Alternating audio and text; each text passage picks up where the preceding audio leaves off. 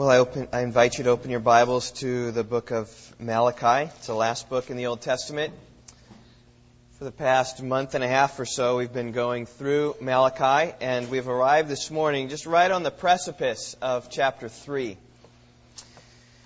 Fundamentally, for sake of review for you this morning, the book of Malachi is um, it's an oracle of rebuke. Oracle means a, a burden. It is a heavy message of rebuke. Malachi is writing to a group of people who had forgotten the Lord. They had questioned God and they had forsaken Him and fundamentally they had forgotten Him. And Malachi was simply calling the people to remember the Lord. That's what he's calling people to do. In the first five verses, they'd forgotten his love. Chapter 1, verse 2 I have loved you, says the Lord. But they say, How have you loved us? And then God goes on to explain how it is that he had loved them. Beginning in chapter 1, verse 6 through chapter 2, verse 9, they had forgotten his honor. Read many times, verse 6 there. A son honors his father and a servant his master. If I'm a father, where's my honor? If I'm a master, where's my respect? And they said, how have we despised your name in this way? And he goes on to explain about the ways that he needs to be honored. And then in chapter 2, beginning of verse 10, going through verse 16, they had forgotten about his people. They were dealing treacherously with one another. They had forgotten the, the covenants they've made with one another. They had forgotten the covenant that they made with the Lord. And so he reminds them and tells them to keep their covenants. And so today it's no different. We're going to keep on the same thing because it is the message of Malachi. In our text this morning, we, we find that these people had forgotten the justice of God. In fact, you can even see it there at the end of, ver- of verse 17. Where is the God of justice? They had forgotten his justice. They had not realized that he is a just God. And so appropriately, appropriately my message this morning is entitled, Don't Forget his justice. Don't forget his justice. I, I want to read our text, chapter 2, verse 17 through chapter 3, verse 5.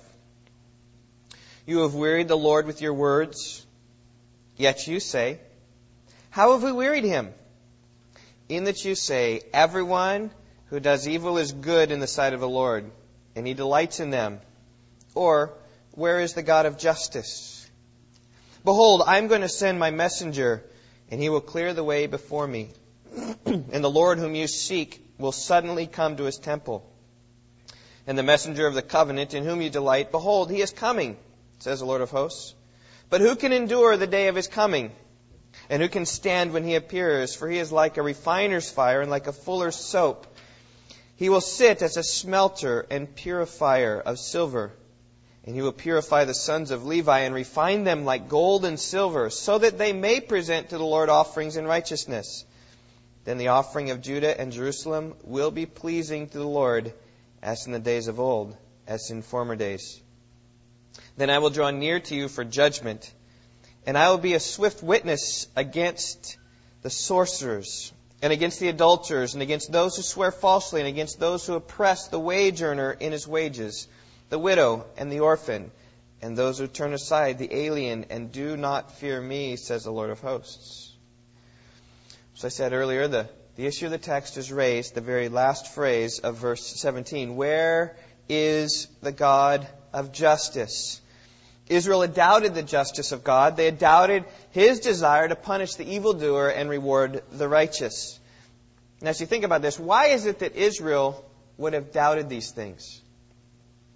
Why would Israel have doubted these things? I think it's somewhat clear. I think they just had their eyes open and they were looking at what was going around them. They were observing. It's their observations is why they said this.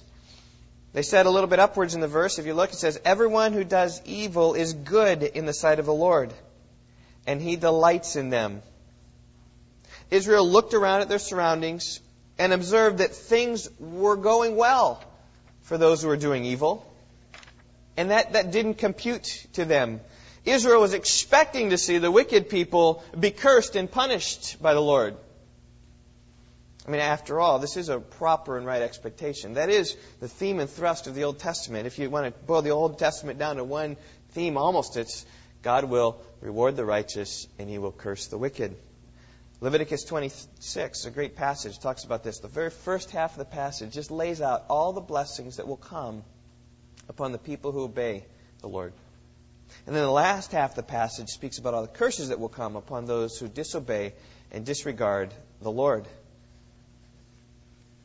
It's a theme in the Old Testament. Uh, you can just go to the Proverbs. I mean, consider some of these Proverbs, just how a general truism it is that God will punish the evildoer. Proverbs 12:24 The hand of the diligent will rule but the slack hand will be put to forced labor. And here they saw the hand of the diligent they were ruling. And the slack hand wasn't being put to labor the slack hand was ruling. It was it was like flipped. Proverbs 13:15 Good understanding produces favor but the way of the treacherous is hard. And the people of Israel said, No, no, no, we see the way of the treacherous, and it's going easy for them. It's not going hard. Proverbs 14:22. Will they not go astray who devise evil? But kindness and truth will be to those who devise good. And, and they saw those devising evil, and they weren't going astray. And they saw those who devised good, and kindness and truth wasn't with them. And so as Israel saw these things, they were upset a little bit. They were questioning the goodness of God. Instead, what they saw is those engaged in wickedness were at ease. And it may well be that those who were at ease were maybe governmental officials from Persia who had come over and were oppressing the people of God in some way. It may have been that they were from the foreign pagan nations around, worshiping the Baals and worshiping the false idols. And God wasn't striking them. Or it may have been even wicked people right up in the midst of Israel themselves, and God wasn't striking them. It may have been all of these people, it's probably what I think, just a, a plethora of people who are committing evil and not receiving the, the curse of God. And, and they were bringing their, their concerns to the Lord. In fact, often they were. If you look at the first half of verse 17, it seems like, like they said frequently. God says, You have wearied the Lord with your words the words are coming so often to God. And he said, How have we wearied him? You're, you're saying this. You're saying everyone who does good, everyone who does evil is good in the sight of the Lord. Where's, there's no justice here. God, there's no justice here. God, there's no justice. And repeatedly they cried out again and again and again and again and again. And they were probably coming with proof too. They were proving that God had forgotten them and, and abandoned them. They said, Look at these people. Aren't they doing evil, God? Why aren't you cursing them? Well, I just say down through the history of the world, there have been many people who have become distraught and disheartened as they've sought to serve the Lord. They sought to serve the Lord, and what has it brought? It's only brought trouble. And there have been others who have disregarded the Lord, and their way has been at ease. Do you guys know anybody like that at all? You just, just think about, boy, they disregard the Lord, and you look at them and say, wow, Things are pretty easy for them. And one of the most famous of these people who struggled with this was Asaph. His testimony is given in Psalm. What psalm is it given in? Asaph? Psalm. Psalm 73 is where Asaph is. It's a great, you know, here's a righteous man pursuing God. He kept his heart pure in his walk with God. And yet he faced trials. And his trials came about because he observed the wicked. They were at ease, they were prospering, life was going well, but for his life it was different. He was suffering, it was difficult for him, he was being chastened. Asaph saw these things. He said it was troublesome in his sight. He began to doubt the Lord. He began to doubt the ways of God. He began to doubt the goodness of God. You know, maybe you've experienced these same thoughts that Asaph did.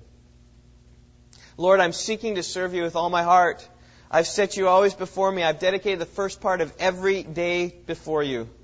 I've sought to walk with integrity before you. I, have taught my children in your ways. I made the church a priority, both of my time and my talents. I've given the church my treasures. I've extended my hand to the poor and the needy. What have I received? I received trouble, Lord. Things are not going well for me. I feel overworked. I feel ridiculed and oppressed by others for my boldness of Christ. I need a vacation, but I can't afford a vacation. Our finances are always tight. Our possessions are worn down. Our car needs repair. Our house needs repair. Our clothes are old and ragged. My health isn't good. I'm suffering from arthritis. My wife has migraines. Is this what I get, God, for serving you? then I look at my neighbors, it's a different story. They haven't set the Lord before them. They've spent their days in their own selfish pleasures. They put evil before their eyes. They spend their weekends at their cabin on the lake. They never step foot into the doors of a church. They never give you, Lord, a second thought. Words that come out of their mouth are blasphemous. And yet, what have they received? They received blessing. His sales job is going so well, he works but a few days a week. They take frequent vacations to the countries of their choice. Their cars are all new. Their house is big. They eat the choices of food. Their bodies are strong and lean. They go to the health club every day. What's up, Lord? Why does it go so well with those rebelling against you? It's so hard with me. Where's your justice? Hello? Are you up there? That's what Asaph said. Listen to what he said in Psalm 73. He said, I was envious of the arrogant as I saw the prosperity of the wicked. For there are no pains in their death, their body is fat. They are not in trouble like other men, nor are they plagued like mankind. Therefore, pride is their necklace. The garment of violence covers them. Their eyes bulge from fatness. Their imaginations of their heart run riot. They mock and wickedly speak of oppression. They speak from on high. They have set their mouth against the heavens, and their tongue parades through the earth. Therefore, his people return to this place, and the waters of abundance are drunk by them. And they say, How does God know? And there's no knowledge with the Most High. Behold, these are the wicked, and are always at ease. They have increased in wealth. And Asaph's saying, Where's the God of justice? Where's justice in all this, O Lord? And as Asaph saw this, what was stirring his own heart was doubts about serving the Lord. He, thought all his efforts were in vain. He said, My feet came close to stumbling, my steps had almost slipped. Surely in vain I have kept my heart pure and washed my hands in innocence. I've been stricken all day long. I've been chastened every morning. If I had said, I will speak thus, behold, I would have betrayed the generation of your children. And when I pondered to understand this, it was troublesome in my sight. And then you know what happened? Do you remember what happened? You remember? Anybody remember? He stepped foot in the house of God. He was with God's people. He pondered God's justice. And he knew that God would deal with them. Listen to what he said, Psalm 73 Until I came to the sanctuary of God, and then I perceived their end. And upon perceiving their end, all was well with Asaph. He said, Surely you set them in slippery places. You cast them down to destruction. How they're destroyed in a moment. They are utterly swept away by sudden terrors. And like a dream when one awakes, O Lord, when aroused, you will despise their form. And with these words, Asaph was satisfied. He was satisfied with the apparent injustices today that surrounded him, and he could declare, Surely God is good to Israel, to those who are pure in heart. But I want you to catch what is it that satisfied Asaph ultimately. Seeing their end. That's what allowed him to deal with the injustices that he sees around him. When I came into the sanctuary of God, I perceived their end. It was a vision of the end that gave him comfort. Asaph found his comfort knowing that God would make everything right, that every evil would be punished, that those who are far from God would perish, that those who are unfaithful to the Lord would be destroyed. And Asaph lived then with the end in view. And though it appears now that God's rewarding the wicked and punishing the righteous, he knew that all will be made right in the end. And I just tell you, as followers of Christ, that's how we need to live. We think about the justice of God, things seem unfair. We need to trust Him that the workers of evil, who appear now to be living the good life, will ultimately be punished in that day. And we need to trust Him that the righteous who are suffering today will ultimately be rewarded. I love how D.A. Carson put it. Like prints on a sandy beach that are obliterated by the incoming tide, so the heavy trace of wicked people, so appallingly evident to us now, will be swept away by God Himself. In other words, the tracks the wicked make today are like footprints in the sand and they're there and it is real. But when the flood comes in, they'll be swept away. As believers in Christ, that's what we need to always keep before us. It may well be that we look upon the wicked in despair because they're at ease while we suffer, but be assured that God will deal with them. His justice may be delayed, but be assured that His justice will come.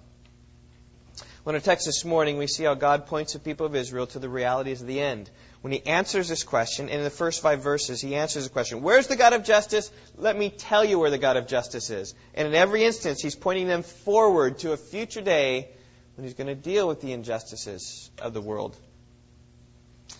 First of all, let's look at the first point. He will send his messengers. That's what verse 1 says. Behold, I am going to send my messenger, and he will clear the way before me. And the Lord whom you seek will suddenly come to his temple, and the messenger of the covenant in whom you delight, behold, he is coming, says the Lord of hosts. Now I said, point one, he will send his messengers. Okay, there are two messengers he's talking about here. They're easily identified, actually. The first is identified as my messenger. The second is identified as the messenger of the covenant. Now, the first one is easy to identify. My messenger. is John the Baptist. Three of the four gospel writers clearly quote from Malachi chapter 3 verse 1 and say, this is John the Baptist. We go to each of those. I just want to tell you about what took place in Matthew chapter 11. John the Baptist was in prison. He was confused as to the ministry of Jesus. On the one hand, Jesus was demonstrating all the signs of the Messiah. He was preaching a wonderful message. He was performing great miracles, just as prophesied in the Old Testament about the coming of the Messiah. On the other hand, there, there were some things about the ministry of Jesus that didn't quite match up the coming day of the Lord. I mean, when when um, John thought about the Messiah coming, he was thinking about wrath and judgment and and fire. Speaking about fire, you can talk to Chad Mitchell and uh, Greg Christensen. They tried to set fire to uh, grandmother's house, up, up in flames. Caught some uh, insulation by by fire and tried to put it out, and it was smoky. And but but it's okay now, right? Okay, I hope so. But when John thought about about the coming of the Messiah, he thought fire would come. As the Lord said, the day of hosts will be the day of reckoning against everyone proud and lofty, against everyone who's lifted up, that he may be abased. And it will be against the cedars of Lebanon that are lofty and lifted up, against the oaks of Bashan, against the lofty mountains, against the hills that are lifted up, against the high tower, against every fortified wall, against the ships of Tarshish, and against all the beautiful craft. The pride of man will be humbled, and the loftiness of man will be abased. But the Lord alone will be exalted in that day. Right? Picturing here governments falling, picturing political revolution, picturing Messiah coming in as king and everyone bowing to him, and, and it didn't quite match what was taking place in John's mind, and so he had some doubts. And so he sent some of his disciples to say, Jesus, are you the expected one, or shall we expect someone else? And Jesus explained to John's disciples he was indeed performing signs of the Messiah. The blind were seeing, the, the lepers were cleansed, the lame were walking, and the message of the Spirit of grace was being proclaimed. And so as they returned to John, Jesus then turned to the crowd and spoke about John the Baptist. He said, What did you go out to the wilderness to see? A reed shaken by the wind? Some wishy washy guy? He said, No, but what did you go out to see? A man dressed in soft clothing? Those who wear soft clothing are in king's palaces. But what did you go out to see? A prophet, yes, and I tell you, one who's more than a prophet.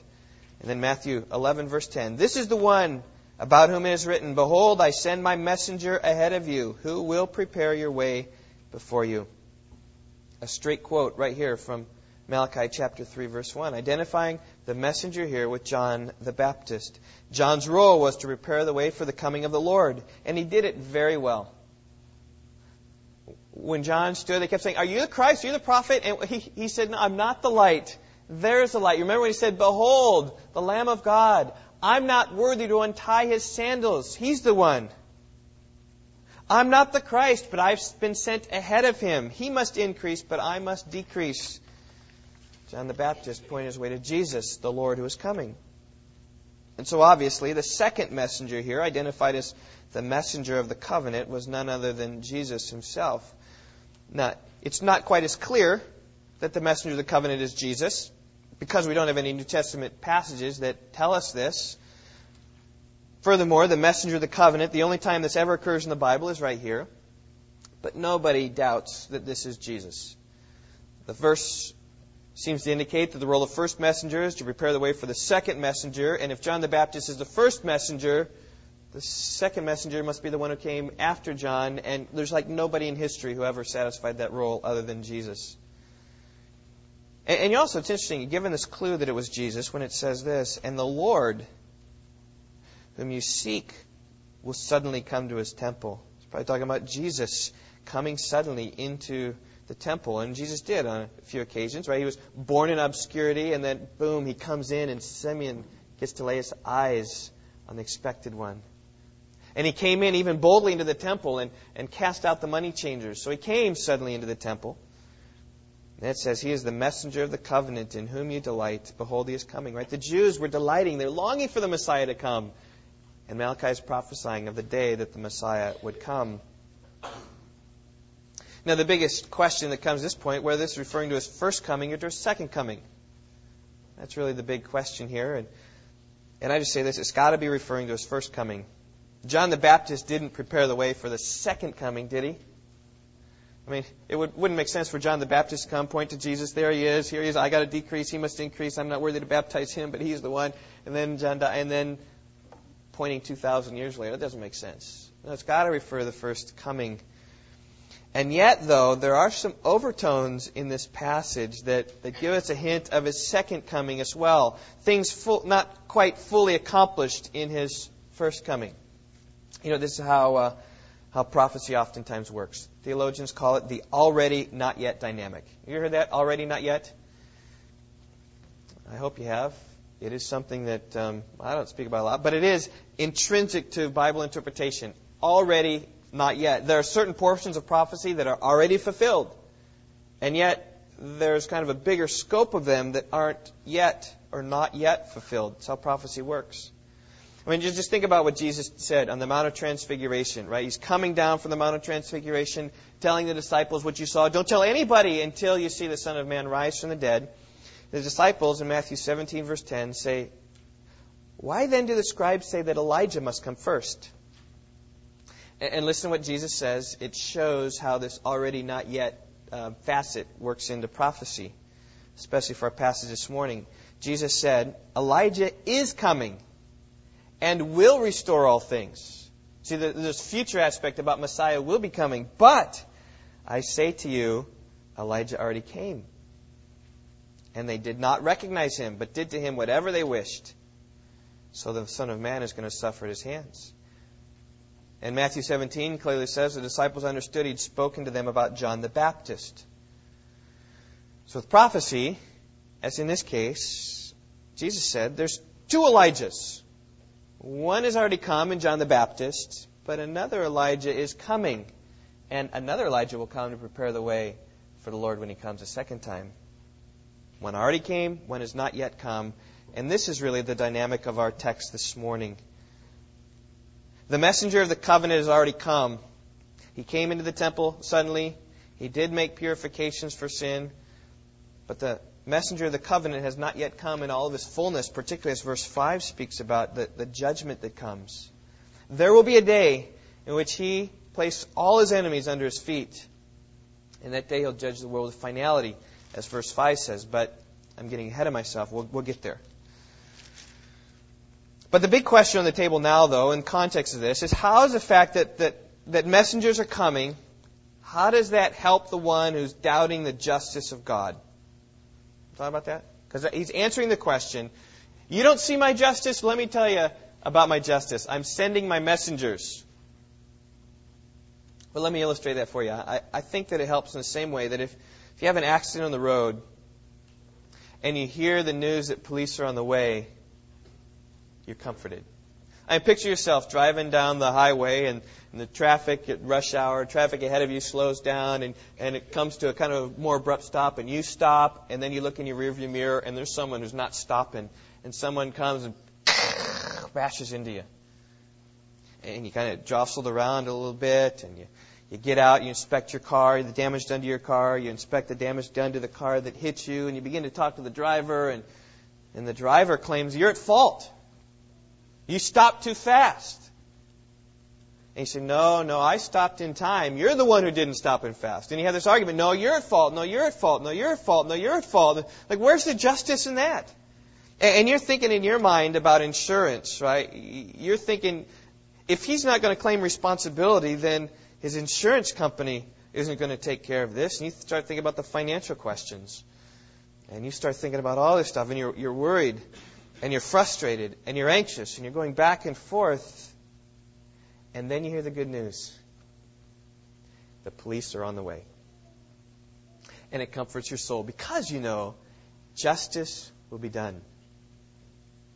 Though it's not settled at the moment, you have great peace because you know one is going to come who's going to declare the innocent party and the guilty party. You know you're innocent because you stopped in time, and you know they're guilty, right? The driver who hit you because he didn't stop in time. And though things aren't settled yet, they soon will be. And sure enough, the policeman comes, writes the person who hits you a ticket, and then all is well. But think about when did the turn come in your mind? The turn came not entirely when the other driver received the ticket, though that was a good day when you were vindicated, but the turn came when you heard that the policeman was on the way. When you heard those words, you knew that all things would be straightened out someday. In a similar way, that's the reality of chapter 3, verse 1. Do you think, Israel, I'm simply going to allow these injustices to continue? Wouldn't you know a little bit about me? Chapter 3, verse 6. I don't change. I'm going to come. It, sure, it may be going well with the evil people today, but listen up, I'm coming and I'm going to stand in my temple and I'm going to right the wrongs. Those who are guilty will be charged. They'll get booked. They'll be punished in accordance with their sins. Don't fret. My day is coming. And so, church family, I simply say this don't forget his justice. Though it may appear to be delayed now, it will come, and it will come perfectly. When the day of his justice comes, all will be made right. His justice will shine brightly Right? Which is the thrust of verses 2 through 5, right? The second instruction comes for us in verses 2 through 4. He will purify his people. Not only will he send his messengers, he'll also purify his people. Look at verses 2 through 4. Let me read them.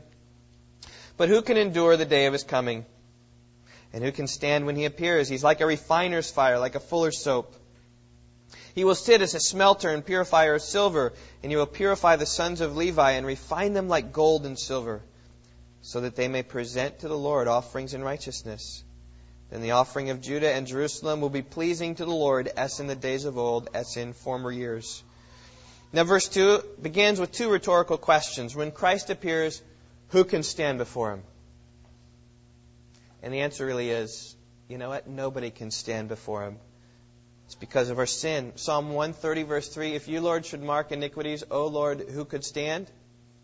Nobody could stand before holy God, we're undone like Isaiah. The only way we can stand before God without being consumed in His holiness is if we too are holy and righteous. That's the only way we can stand before Him, which is what verses 2 and 3 address. They address what God will do when He comes with His people. They're saturated with words of refinement and purifying and cleansing. Look, look what it says. It says, He is like a refiner's fire when Jesus comes, he'll come like a, re- a refiner's fire. When gold or silver or copper or any other metal is mined from the earth, it doesn't come out pure. There's impurities within it. And the refiner, you know what he does? He, he takes, takes that metal and he, he heats it up and, and melts everything in there. And then maybe he has a centrifuge or, or maybe stirs it somewhat. And the impurities, they rise to the top. And then the refiner, what does he do? He takes the, the cream off the top and, and casts it out and continues to, to boil it and continues to get this liquid so that the impurities can come to the top and he just takes it right off the surface. That's what a refiner does. That's what God does with us. He's like a fuller soap. When Jesus comes, he'll be like purifying soap. He's talking about the process of cleaning clothes. Now, when we think about cleaning clothes, we think about this big big box of thing like this, right? And we, we take our dirty blue jeans and we lift up this lid and we throw them in there and we throw some detergent, you know, and we put them down and then we, boom. It's all cleaned, right? Is that what we do? And yet what was back then when they, they cleaned? Was a little bit differently. They didn't have big machines like that. They had washboards or they had stones, and, and they took their clothes and they dipped them in water with, uh, with soap, and then they, they put them on some board or some stones, and you know what they did? They scrubbed and they scrubbed and they scrubbed and they scrubbed and they scrubbed and they scrubbed and they scrubbed, you know, get it all out, and then they, they'd rinse it some more, and they'd scrub and scrub and scrub until finally get it clean. That's the picture here. You need to have it in mind.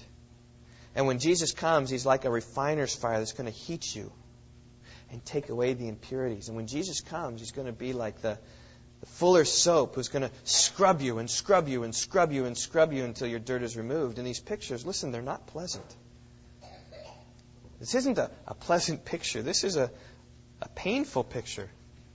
In fact, in some sense, there is a feeling of pain in your soul when the Lord does His sanctifying work among us. I just thought about several different ways in which the Lord Jesus cleanses us and purifies us. Fundamentally, the Lord does it through His own work on the cross. As the refiner has to stoke the fire and as the launderer has to scrub the clothes, so Jesus, in order to cleanse us, has to do some work first. And the work that Jesus did was to come and die for our sins upon the cross. This is a painful labor. It was a labor of love. Because upon the cross is what cleanses us from our sin. He's accomplished a purifying work for us.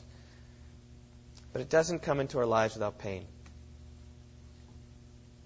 It doesn't come without pain on his part and on our part. He does the work, and we feel the pain. I think in our lives, He purifies us through conviction of sin.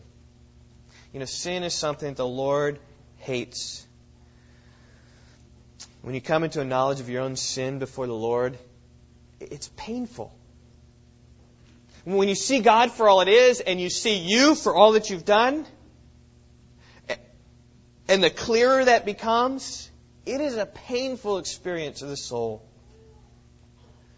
David wrote about this. He said in Psalm 32 When I kept silent about my sin, my body wasted away through its groaning all day long.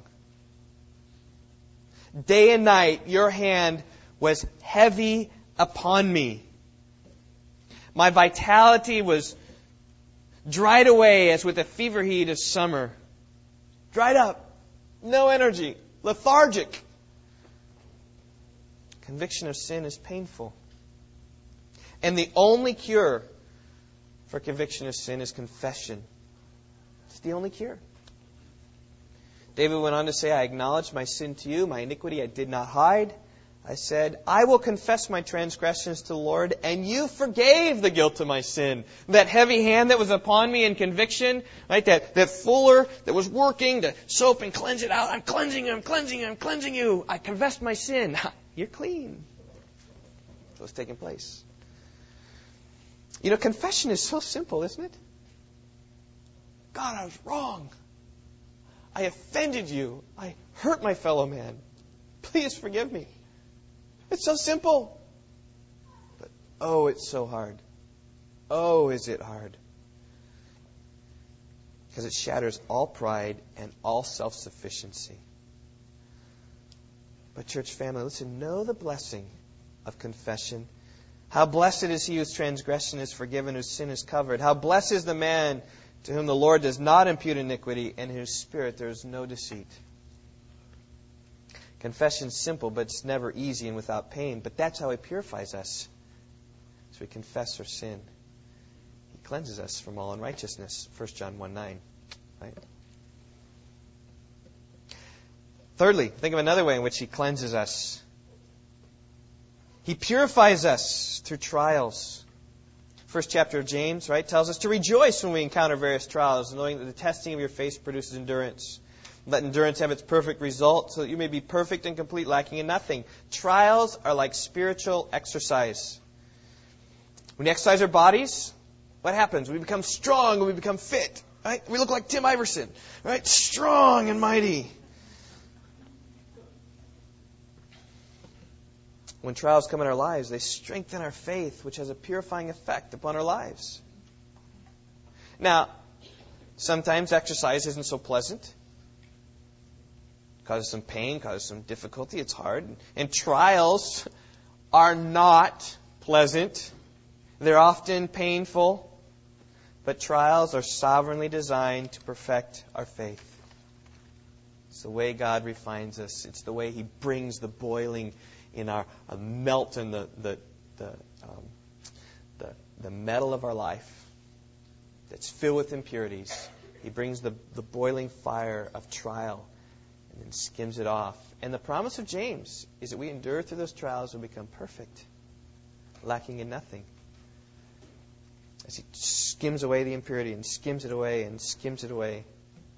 Well, a fourth way Jesus purifies us is through discipline. Proverbs 3 11 and 12 explain that the Lord, what the Lord does when we stray. My son, do not reject the discipline of the Lord or loathe his reproof. For whom the Lord loves, he reproves, even as a father corrects his son whom he delights. When we go astray, the Lord puts his hand on our life and inflicts pain on us. So we learn that's a bad way to go. I don't want to go down that way because I know God's hand's going to come upon me, and so you learn through discipline that I'm, I'm going to go this way instead. That's what discipline is. It's the way He refines us, way He purifies us. And though discipline for a moment may not seem to be joyful, but sorrowful, yet for those who've been trained by it, afterwards it does yield the peaceful fruit of righteousness. In other words, the end result is good. I mean, you think about this. The end result of God's convicting us of our sin is good, right? And the end result of trials is good. And the end result of discipline is, is good. Oh, the experience may be painful, but the effect is good. And that's exactly what we see in verses 3 through 4. Uh, again, listen as I read it. I want you to see the end effect of these purifying things that God brings into our life. He will sit as a smelter and purifier of silver. He will purify the sons of Levi and refine them like gold and silver, so that they may present to the Lord offerings in righteousness. Then the offering of Judah and Jerusalem will be pleasing to the Lord as in the days of old, as in former years.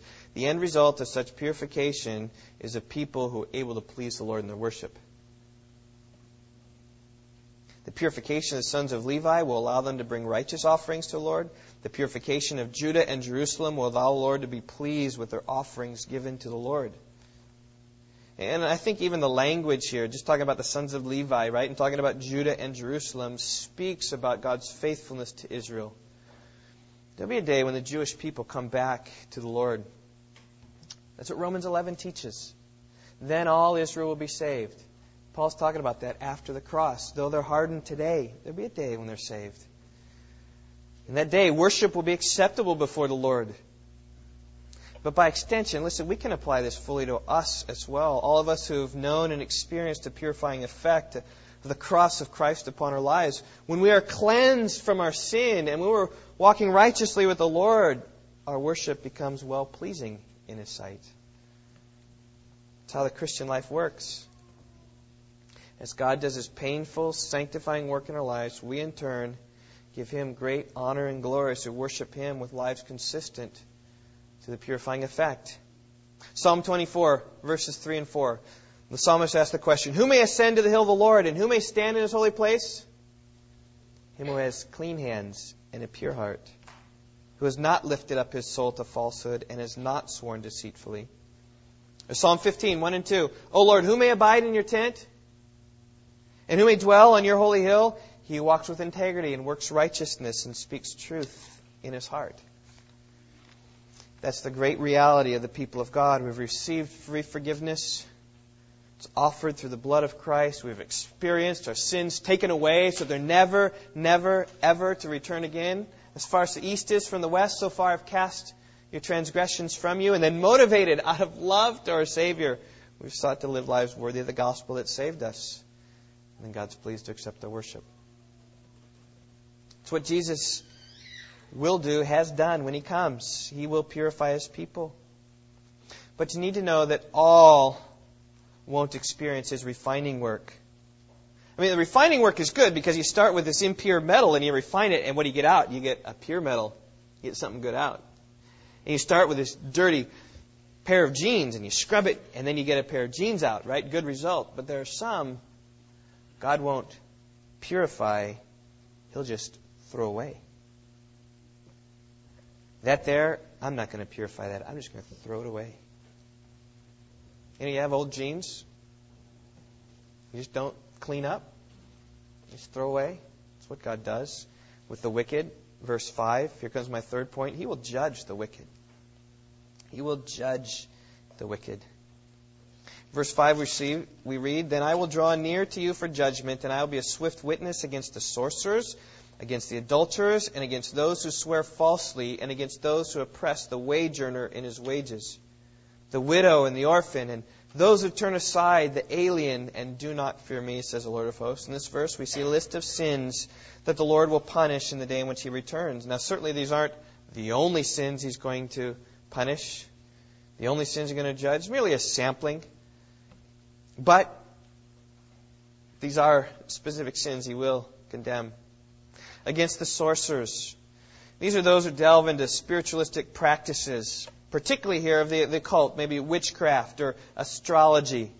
Maybe some superstitions might fall into this. You know, maybe signs of the zodiac or the, the animal the Chinese calendar. You can really apply it, though, to any spiritual activity apart from the Lord, seeking guidance in whatever stars or vortex or new age or whatever. He's going to condemn those people, he's going to judge them. Second, against the adulterers. These are those who are sinning sexually. Clearly spoken about in the seventh commandment, who take another man's wife, but by extension, it certainly applies to all sexual misconduct as well. His judgment will be against liars. Literally, this against those who falsely swear. Right? They make a solemn promise of something that simply isn't true and thereby they deceive others. Judgment would be against oppressors. Those who oppress the wage earner, those who oppress the widow, those who oppress the orphan. And I think in some sense you could say those who oppress the alien, just turning him aside rather than taking him in. Right? Four different people. The laborer is at the mercy of his master to be paid what is due for a fair day's wage. And their masters are going to oppress by withholding that are putting undue requirements upon their wage earners. A widow and orphan, they are at the mercy of many, without rights, without family, without help, without support. And the people who oppress them, God will judge. The alien is the immigrant, seeking merely to survive. He's too weak to stand on his own. But the one who turns him away rather than giving him help will be oppressed. In the end, God will stand up for those who are weak and defenseless. That's what it's saying. His judgment will be against the sorcerers, adulterers, liars, oppressors, and finally, those who don't fear the Lord and do not fear me. It's really that's the main reason why people pursue the occult. They don't fear the one true God. They can they can get at some spiritual experience some other way. They don't fear the Lord. That's why people commit adultery. They don't think there'll be a day of final reckoning. I can have my pleasures now with no consequences. That's why people feel free to lie. They don't think that anyone's around with the ability to hear, to hear. But remember, oh, be careful, little eyes, what you see. Oh, be careful, little ears, what you hear. For your Father up above is looking down in love. So be careful, little eyes or ears, what you see. You know that song, Hannah? Not really, maybe. But the one who lies realizes God is not there. That's why people will oppress the weak. They don't think there's anybody able to stand up for them. You know, there might be this little weakling in school. If there's a big brother behind him, they will um, treat the weak in a certain way. But if there's no big brother behind them, oftentimes they'll be oppressed. But God says, I'm behind the weak. That's why throughout the whole Old Testament law, there are things talking about the orphan and the widow. I'm a father to the fatherless. I will help the widow, help the alien. So you step back from verse 5. You say, okay, now what's, what's the big picture here? You realize here that God of justice will arise. He will make things right. And though things now appear Israel to be upside down, right, chapter 2, verse 17, the, those who do evil appear to be good in the sight of the Lord. God will turn it right side up in that final day. And, I think this is really focusing much, you know, towards the second coming, absolutely, when he's going to come and finally judge with finality. You, you read Revelation, it talks about the, the white horse coming, and he's going to right all wrongs. He's going to judge. He's going to cast the angel you know, uh, Satan into the lake of fire and all of his followers and all his demons. He's going to finally right all wrongs, what I think it's talking about. And so, church family, here's the application, right? When we see injustices arise in the world, and there will be many of them, don't forget his justice, because he will judge the wicked. And oh, the judgment may become a bit slower than you'd like it to come, maybe you want it to come right now. Maybe you're like James and John. You remember when uh, Jesus came into Samaria and the Samaritans rejected them, rejected Jesus, what they said? Lord, do you want us to command fire to come down from heaven and consume them? Because we want justice now. They can't reject you. Just wait. That's what God says. Just calm down. Just wait. Maybe you're blasphemies from people's mouths and your blood boils up and you just want to lash against them. Maybe you see the injustices that take place, have a righteous anger to want to see the Lord deal with them right now. I mean, I think about you, you think about the abortion clinics. And maybe have this desire to do what others have done bomb abortion clinics or, or shoot abortion doctors, taking justice into their own hands, right? And those who do that fail to realize that God will set it all straight someday. You don't have to take justice personally into your hands. Now, if there's issues of justice, take it to the state. Let the state deal with it righteously. Let the courts deal with it. You don't have a personal vendetta. And ultimately, when it comes, you trust it to God who will judge perfectly. God says, There's a day coming when I'm going to bring the wicked into my courtroom and they won't get away with anything. So just wait. Again, I quote D.A. Carson. I sent this out in the Weekly Word a few weeks ago. I'm not sure if you remember it, but it says this The wheels of God's justice grind exceeding slow, but they grind exceeding fine. You catch that? God's justice might be slow, but it's just perfect. And so you trust yourself, right, to the to the righteous judgment of God. A day of reckoning is coming, and God is going to settle everything. And I just say, church family, practically, this makes a huge difference in your life. I know there are people in our congregation who have been hurt badly by other people. Maybe your parents abused you in some way. Maybe your parents were mean to you. Maybe a brother or sister has greatly wronged you. Maybe people have stolen great money from you, or stolen property, or, or damaged something. Maybe a, a close friend has turned against you. The good news today is that you don't have to take any of that vengeance into your own hands. You don't have to stew on the offense. You don't have to figure out how to get back at them so that justice is finally served. You can just take that injustice and let it just roll off your back. You know that God's going to settle the ledger. And He's going to settle the ledger perfectly. And so you don't have to carry that on your soul and figure out how can I get back at this person. Rather, you can do what Paul said. Never pay back evil for evil to anyone. Pay back evil with good. Paul said in Romans 12, Never take your own revenge, beloved, but leave room for the wrath of God, for as written, Vengeance is mine, and I will repay. Oh, it's not that you have to deny the offense. It's not that you say, Oh, not a big deal. It's okay. You don't have to do that. You don't have to deny the justice of God. You know, God, they hurt me, but it's okay. No, it's not okay. They hurt you, but you don't have to go back. You can just say, God, they hurt me. Here, you just take it so it's off of my hands. And it gives you a tremendous peace when you're not stewing against all the injustices done against you. God's punishment will perfectly fit the crime.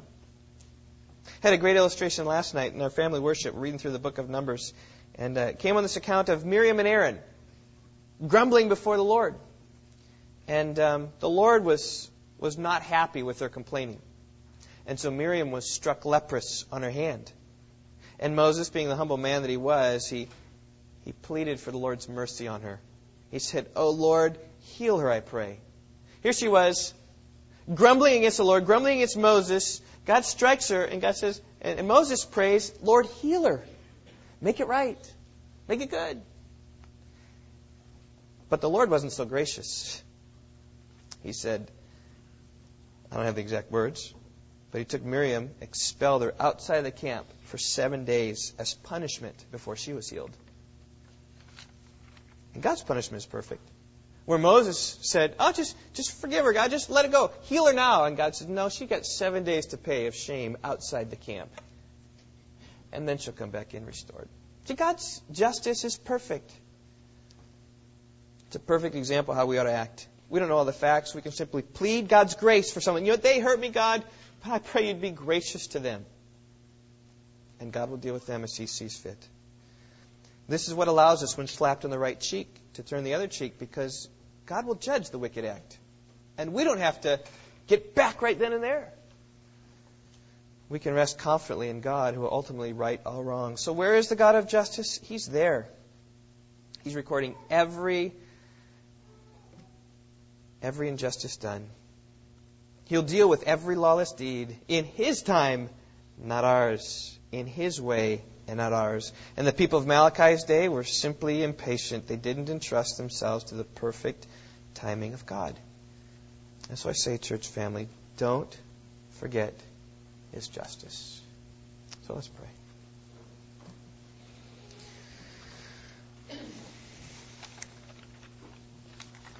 Oh Lord, I would pray that you would put your justice ever before our minds. Realize that you are a just God, and that the word which was spoken through angels, God proved unalterable, and that every transgression and disobedience received a just recompense. God, and we know that um, you will punish every sin. And we do trust, God, that, that we would see the escape. Perhaps there's someone even here today who's trusting in their own goodness to get out of the punishment of God. And Lord, we know that can't take place. It's only through Christ. It's only through His sufferings that we can ever get out of the punishment of God. So I pray you'd lead us to Christ in these ways. Lead us to, lead us to the only one who purifies. As Christ does through His blood. We've been cleansed through precious blood. And so, Lord, now as we even transition to celebrate the Lord's Supper, I pray that we would reflect upon the Lord and re- reflect upon the cross, reflect upon the grace that's there, and embrace it and love it and uh, pursue after it. So help us in our thoughts to realize, Lord, that you are one who, who will come and judge ultimately. You're the one who has come and will refine us. And so may we ever live to trust in your justice because it's true and real and will come. Pray in Christ's name. Amen. Well, we do want to transition to